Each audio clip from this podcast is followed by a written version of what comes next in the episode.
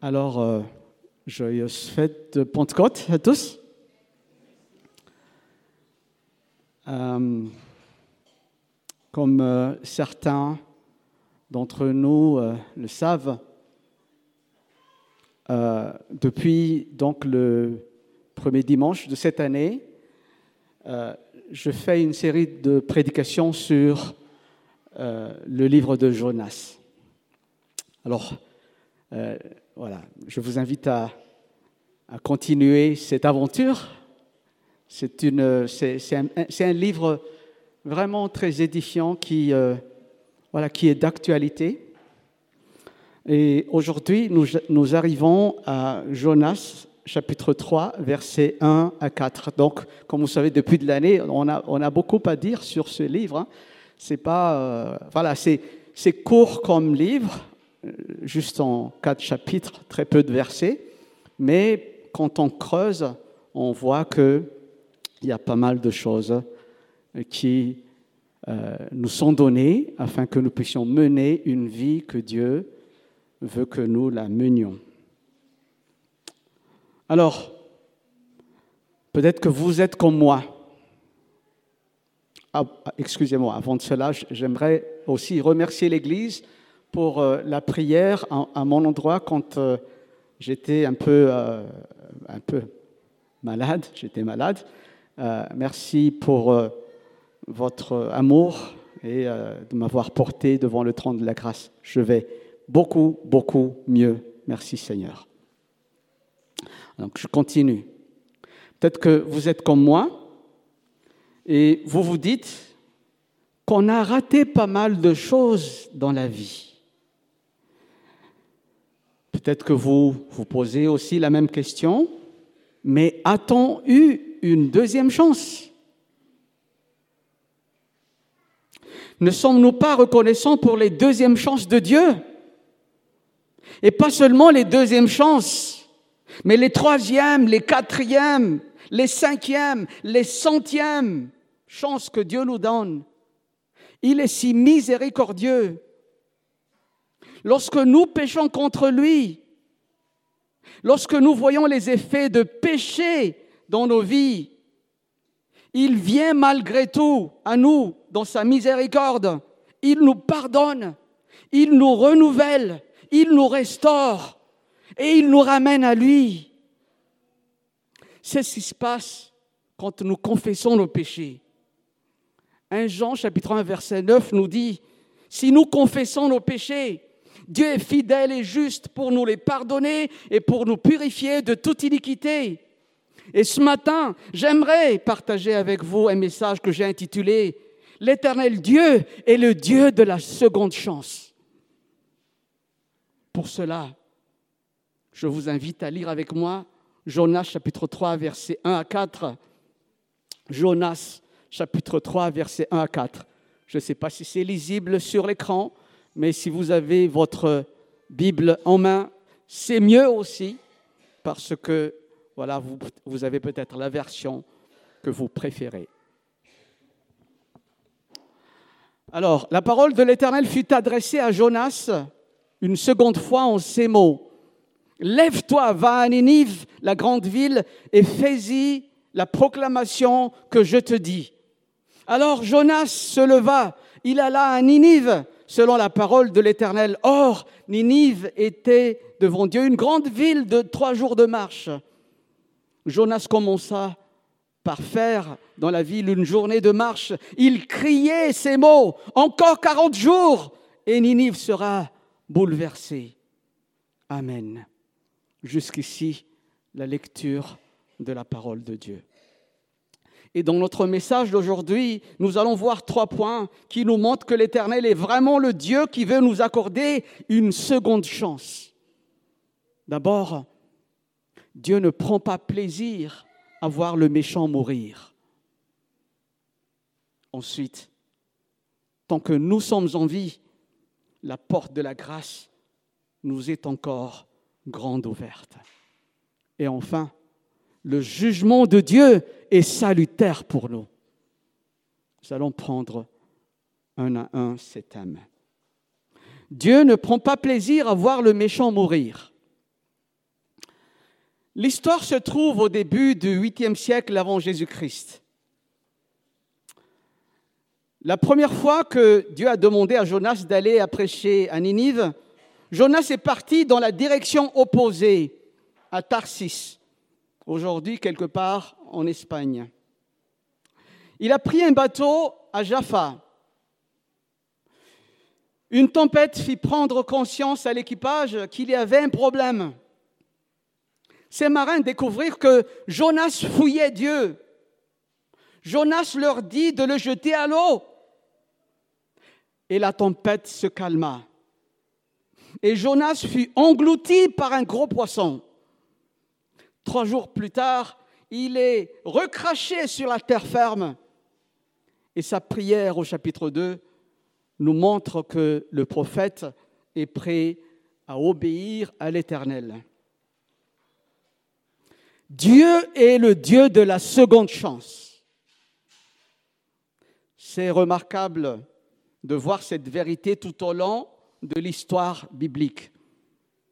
Nous trouvons par exemple l'histoire du roi David, de l'apôtre Pierre et bien d'autres serviteurs de Dieu qui ont saisi la main tendue par Dieu pour une deuxième chance dans le ministère. Chers amis,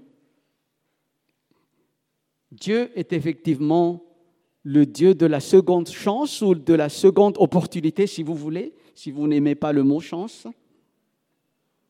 Mais nous ne pouvons pas abuser de la grâce de Dieu. S'il nous pardonne, ce n'est nullement une invitation à pécher. La parole de Dieu est très claire là-dessus. Le salaire du péché, c'est la mort.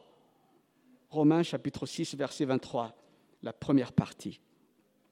Relisons les deux premiers versets de Jonas 3. La parole de l'Éternel fut adressée à Jonas une seconde fois en ces mots Lève-toi, va à Ninive, la grande ville, et fais-y la proclamation que je te dis. Alors Jonas se leva, il alla à Ninive, selon la parole de l'Éternel. Or, Ninive était devant Dieu une grande ville de trois, jours de marche.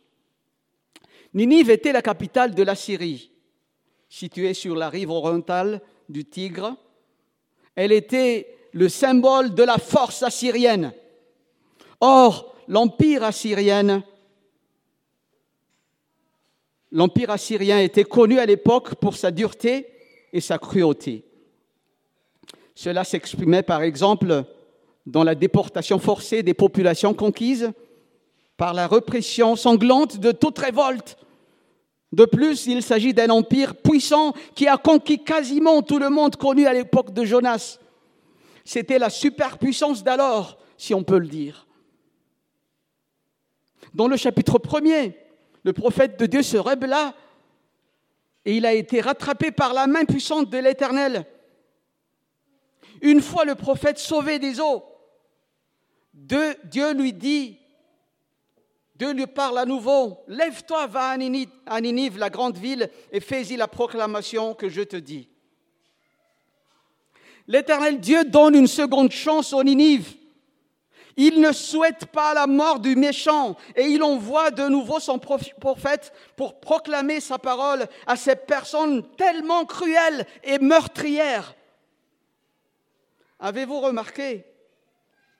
Il existe une petite différence avec le premier appel de Dieu à Jonas.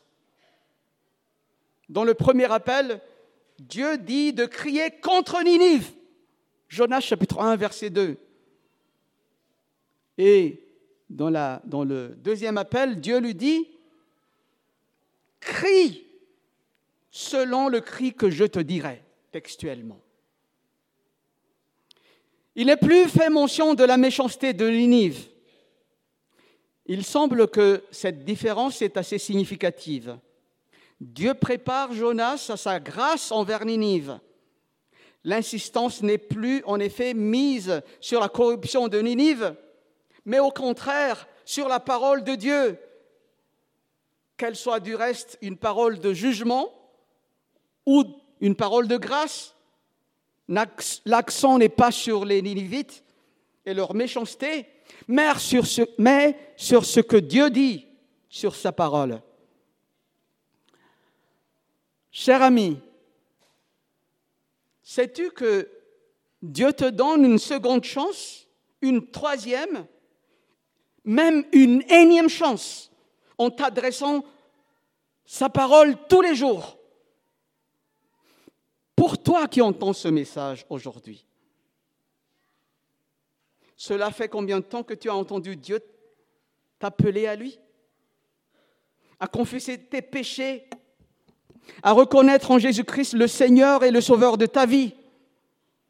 L'apôtre Paul nous avertit solennellement que nous faisons l'insensé en méprisant la grâce de Dieu. Voici ce qu'il nous dit dans Romains chapitre 2 versets 4 à 8. Où méprises-tu les richesses de sa bonté, de son support et de sa patience, sans reconnaître que la bonté de Dieu te pousse à la repentance?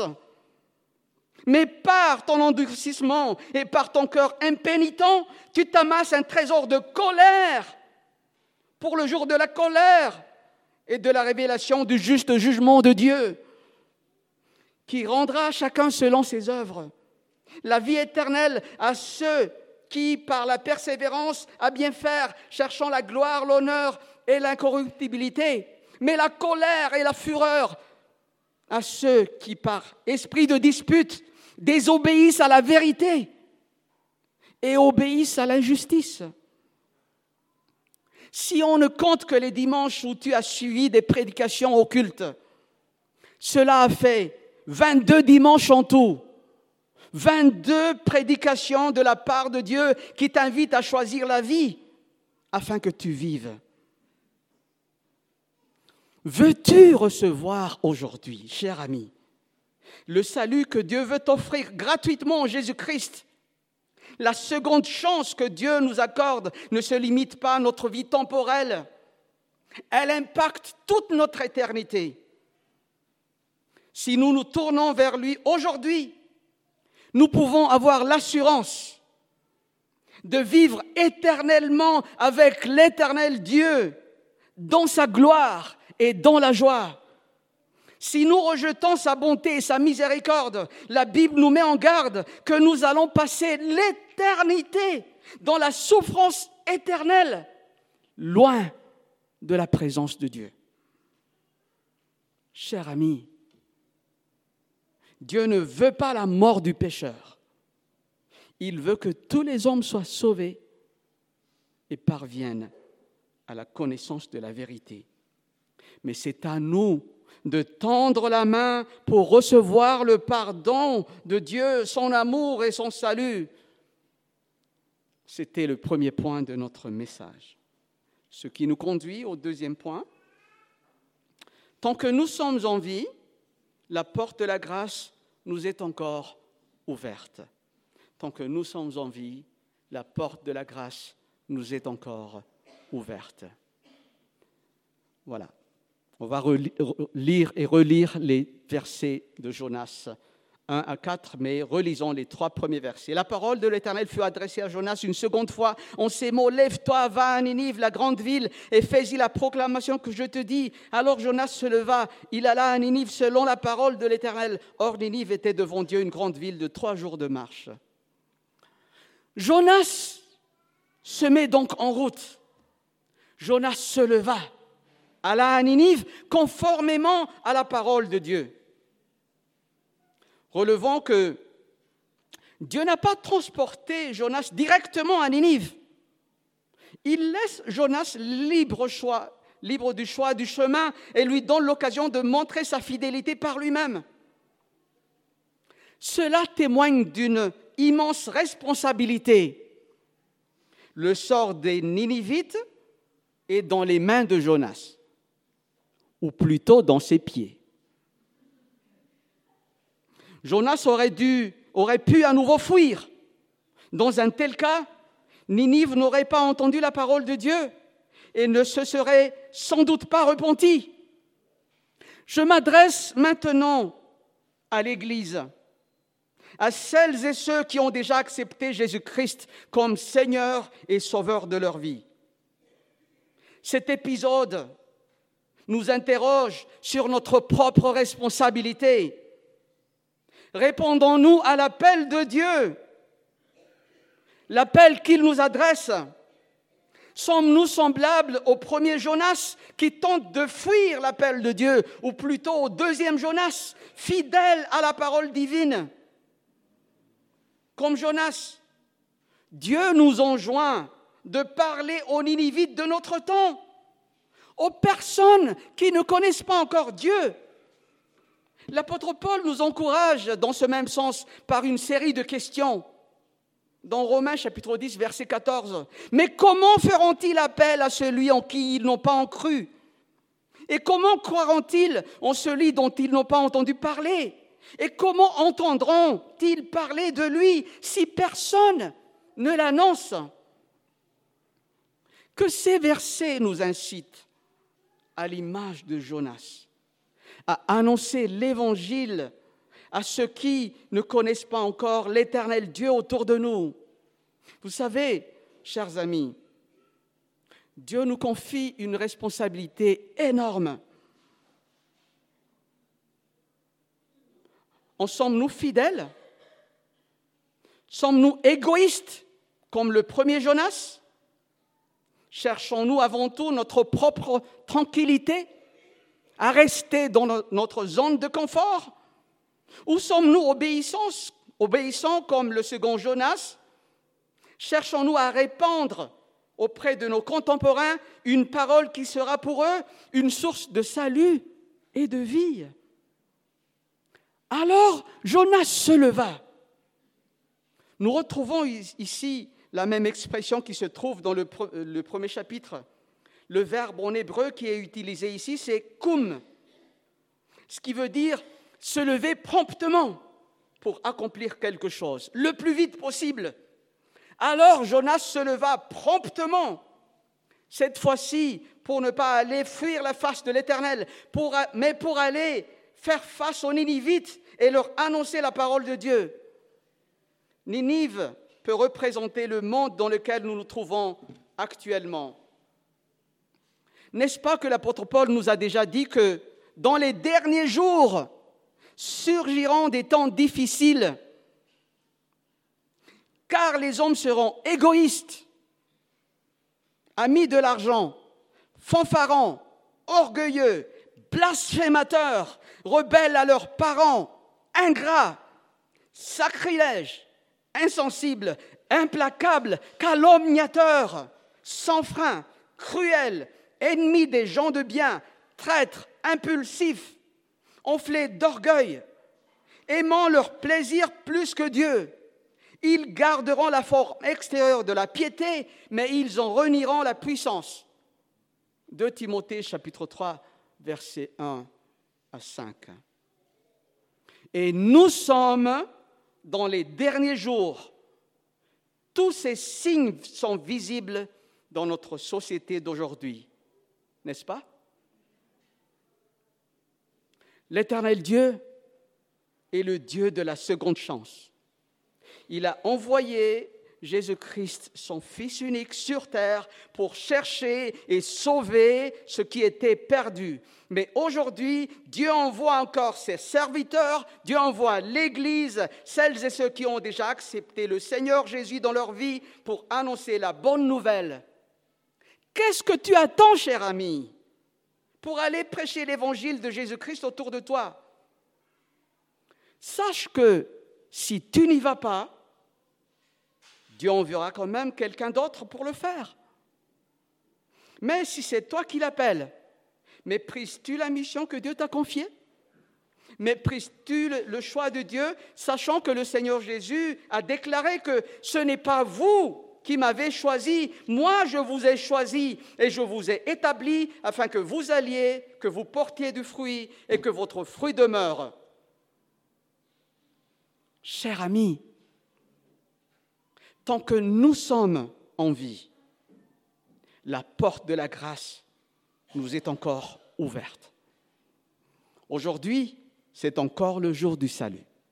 Aujourd'hui, c'est le jour de grâce les gens autour de nous, celles et ceux qui ne connaissent pas encore le Seigneur, peuvent recevoir le pardon de leurs péchés, l'amour de Dieu, la vie éternelle, le salut, si seulement nous acceptons d'aller dans le monde entier, prêcher la bonne nouvelle à toute la création, ou encore mettre en pratique la parole de notre Seigneur Jésus-Christ qui nous dit, allez, faites de toutes les nations des disciples, baptisez-les au nom du Père, du Fils et du Saint-Esprit, enseignez-leur à garder tout ce que je vous ai prescrit.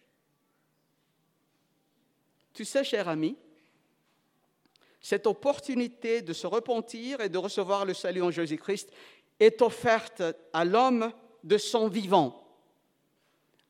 Après, il n'y a plus rien. C'est ce que le roi Salomon nous dit dans Ecclésiaste chapitre 9, versets 5 et 6. Les vivants, en effet, savent qu'ils mourront, tandis que les morts ne savent plus rien et ils n'ont même plus de récompense à attendre, puisque leur souvenir est oublié. Même leur amour, leur haine, leurs ailes ont déjà disparu. Ils ne prendront plus jamais aucune part à tout ce qui se fait sous le soleil. Tant que nous sommes en vie, la porte de la grâce nous est encore ouverte. Saisissons cette main tendue de Dieu pour annoncer l'évangile de Jésus-Christ autour de nous demain sera trop tard. C'est maintenant le moment propice. C'était le deuxième point de notre message. Et nous abordons le dernier point. Le jugement de Dieu est salutaire pour nous.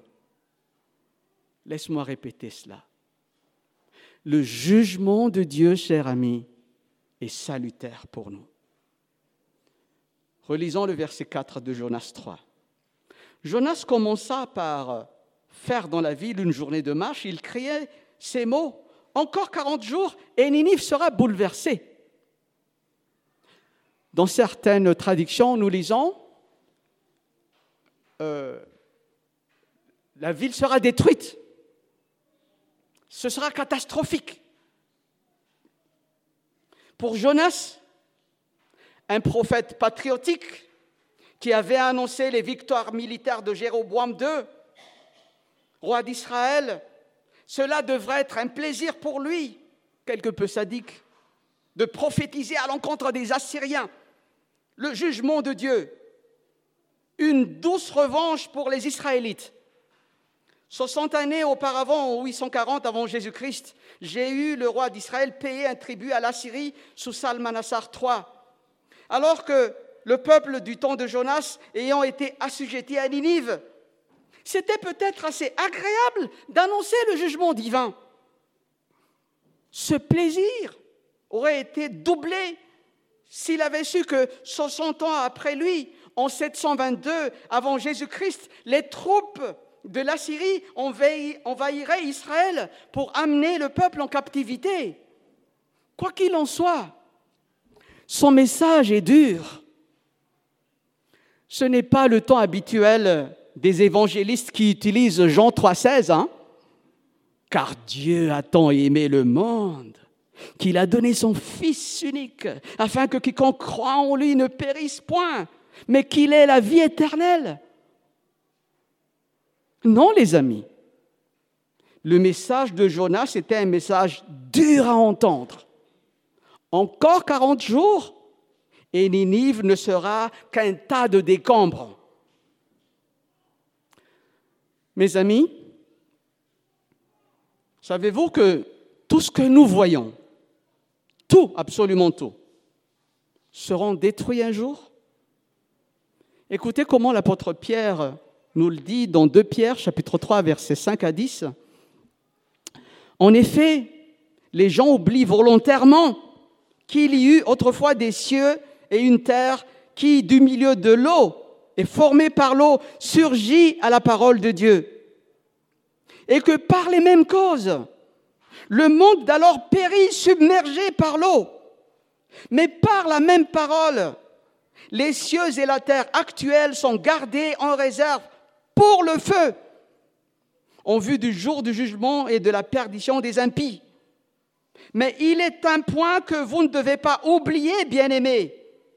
c'est que devant le Seigneur, un jour est comme mille ans et mille ans sont comme un jour. Le Seigneur ne tarde pas l'accomplissement de sa promesse, comme quelques-uns le pensent. Il use de patience envers vous. Il ne veut pas qu'aucun périsse, mais il veut que tous arrivent à la repentance. Le jour du, Seigneur viendra comme un voleur. En ce jour, en ce jour-là, les cieux passeront avec fracas. Les éléments embrasés se dissoudront et la terre avec les œuvres qu'elle renferme sera consumée. Chers amis, ce quelque temps peut prendre plusieurs semaines ou plusieurs années ou plusieurs siècles ou quelques jours, quelques minutes. Mais certainement le jour vient, nous rappelle l'apôtre Pierre, où les cieux enflammés se dissoudront et où les éléments embrasés se fondront. La Bible parle abondamment de l'enfer. Plus de 30 expressions le décrivent. Jésus a souvent parlé du lac de feu, de la géhenne, de la perdition éternelle. Les apôtres décrivent la justice de Dieu qui condamne tout pécheur, c'est-à-dire tout homme non, régénéré, à l'enfer. Cher ami, le Dieu de la Bible est un Dieu juste et saint. Il est le juge, le juste juge de toute la terre. Il juge avec justice et équité. Le pasteur théologien américain Jonathan Edwards, au XVIIIe siècle, a prêché un sermon passionné sur la justice de Dieu. Dieu utilisa ce message pour débuter un réveil puissant. Et il disait, je cite, Ainsi donc, vous tous qui n'avez jamais connu le changement de cœur qu'opère le Saint-Esprit par sa grande puissance, vous n'êtes pas devenus de nouvelles créatures, nées de nouveau, ressuscités de la mort du péché à une nouvelle vie. Vous tous, vous dis-je, entre les mains, vous êtes entre les mains d'un Dieu en colère. Peu importe la multiplicité de vos cultes, Seul le bon vouloir de Dieu vous empêche d'être à l'instant englouti par une destruction éternelle. Vos expériences religieuses, l'observation d'une certaine forme de religion ou vos prières ne vous délivreront pas. Le Dieu qui vous retient suspendu au-dessus de l'abîme infernal éprouve une infinie dégoût à votre égard, tout comme l'on tient un insecte répugnant au-dessus du feu vous avez terriblement provoqué la colère divine. Et celle-ci brûle comme un feu à votre rencontre. Vous méritez seulement d'être précipité dans le feu. Les yeux de Dieu sont trop purs pour supporter la vue que vous leur offrez. Et vous lui paraissez dix mille fois plus abominable que le serpent le plus venimeux vous l'avez offensé infiniment, plus que ne l'a jamais fait le plus entêté des rebelles à l'égard de son prince. Pourtant, seule sa poignée vous empêche à tout moment de tomber dans le feu. Et Edward conclut son sermon ainsi.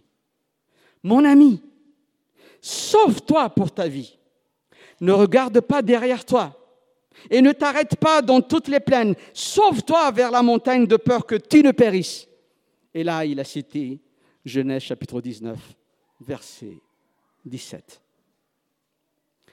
Que dire aux personnes de ce 21e siècle? Si Dieu avait envoyé Jonas dans notre pays en cette année de 2023, qu'aurait-il dit? Vois-tu, cher ami, le jugement de Dieu est salutaire pour nous. Tout comme Dieu a envoyé Jonas au Nénévite pour annoncer son jugement, qui a pour but d'amener le peuple meurtrier et méchant à la repentance et au salut. L'Éternel Dieu continue à nous envoyer son message de jugement quant au péché pour nous conduire à la repentance, à une nouveauté de vie en Jésus-Christ. Cher ami, je répète, si tu n'es pas encore né de nouveau, si tu n'as pas encore donné ta vie à Jésus-Christ, alors ton nom n'est pas encore inscrit dans le livre de vie mentionné dans Apocalypse chapitre 20, verset 15. Tu sais bien que la destinée de ta vie sera dans les temps de feu, loin de la présence glorieuse de Dieu pour l'éternité. Aujourd'hui, Dieu te donne une seconde chance. Je te conseille de ne pas la gaspiller. Saisis-la en prenant l'exemple des Ninivites. Repends-toi de tes péchés. Tourne-toi vers Dieu. Confie-toi en Jésus-Christ, celui qui est mort sur la croix à ta place, et saisis la vie éternelle qu'il t'offre en ce moment même. Et si toi, et si tu as déjà fait la paix avec Dieu, mais tu as fait un mauvais choix de vivre comme tu veux, loin de la volonté de l'Éternel, peut-être contrairement à ce qu'il a voulu pour toi. Alors, la parole de Dieu t'invite ce matin à te repentir. Reviens à Dieu, maintenant même. Soumets-toi à la Seigneurie de Jésus-Christ. Tu sais très bien qu'il est sauveur. Il est le seul sauveur. Il nous sauve de nos péchés. Sa main est assez longue pour te sortir du trou où d'où tu es tombé. Il, il, désire te donner une seconde, une troisième, une énième chance, cher ami. Je l'ai déjà dit tout à l'heure, je le répète.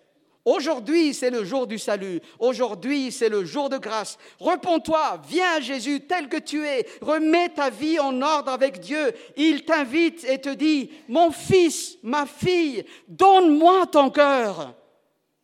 Et que tes yeux se plaisent dans mes voies. Proverbe chapitre 23, verset 26. Pour conclure, je voudrais juste rappeler les trois points que nous avons vus tout au long de cette prédication.